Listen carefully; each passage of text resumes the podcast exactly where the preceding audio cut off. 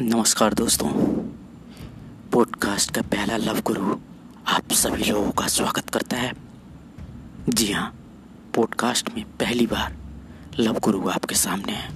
Radio में तो आपने बहुतों को सुना होगा लव गुरु के रूप में।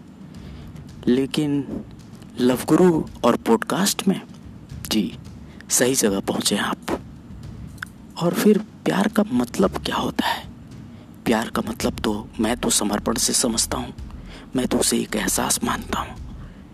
प्यार आखिर है क्या? उसको समझना हो, रिश्तों को समझना हो। प्यार सिर्फ़ प्रेमी प्रेमिका के बीच का संबंध नहीं है।